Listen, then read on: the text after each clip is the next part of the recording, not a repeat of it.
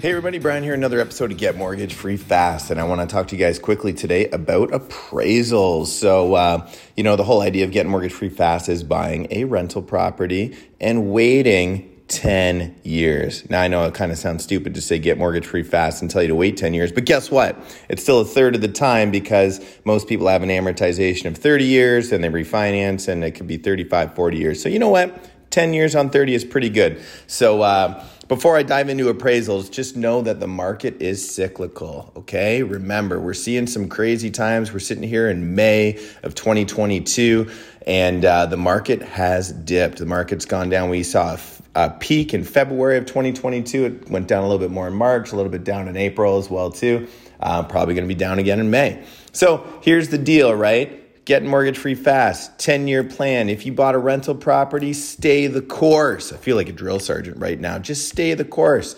It's going to hurt a little bit, but um, what goes down comes up. What comes up goes down. Nothing lasts forever, especially in this real estate market.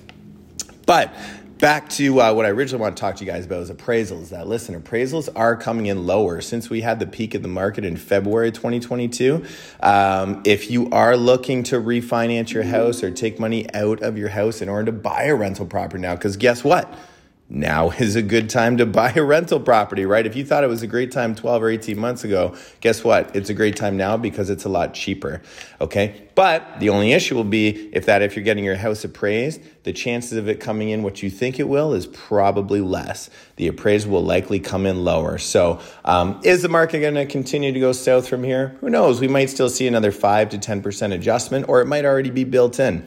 Uh, what I do know is that coming soon, we're sitting here at the end of May, we have the Bank of Canada meeting for the first week of June again, and uh, they will be hiking those interest rates likely another 0.5% uh, because the consumer price index inflation came out last week and it looks like it was on par. It was 6.8 versus 6.7 the month before.